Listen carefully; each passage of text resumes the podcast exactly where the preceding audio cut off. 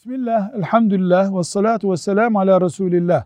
Kabe'nin bir köşesinde duran Hacerul Esved'in cennetten gelmiş bir taş olduğu bilgisi doğru mudur? Bu konuda Peygamber sallallahu aleyhi ve sellem'den bize nakledilmiş yedi ayrı hadisi şerif vardır.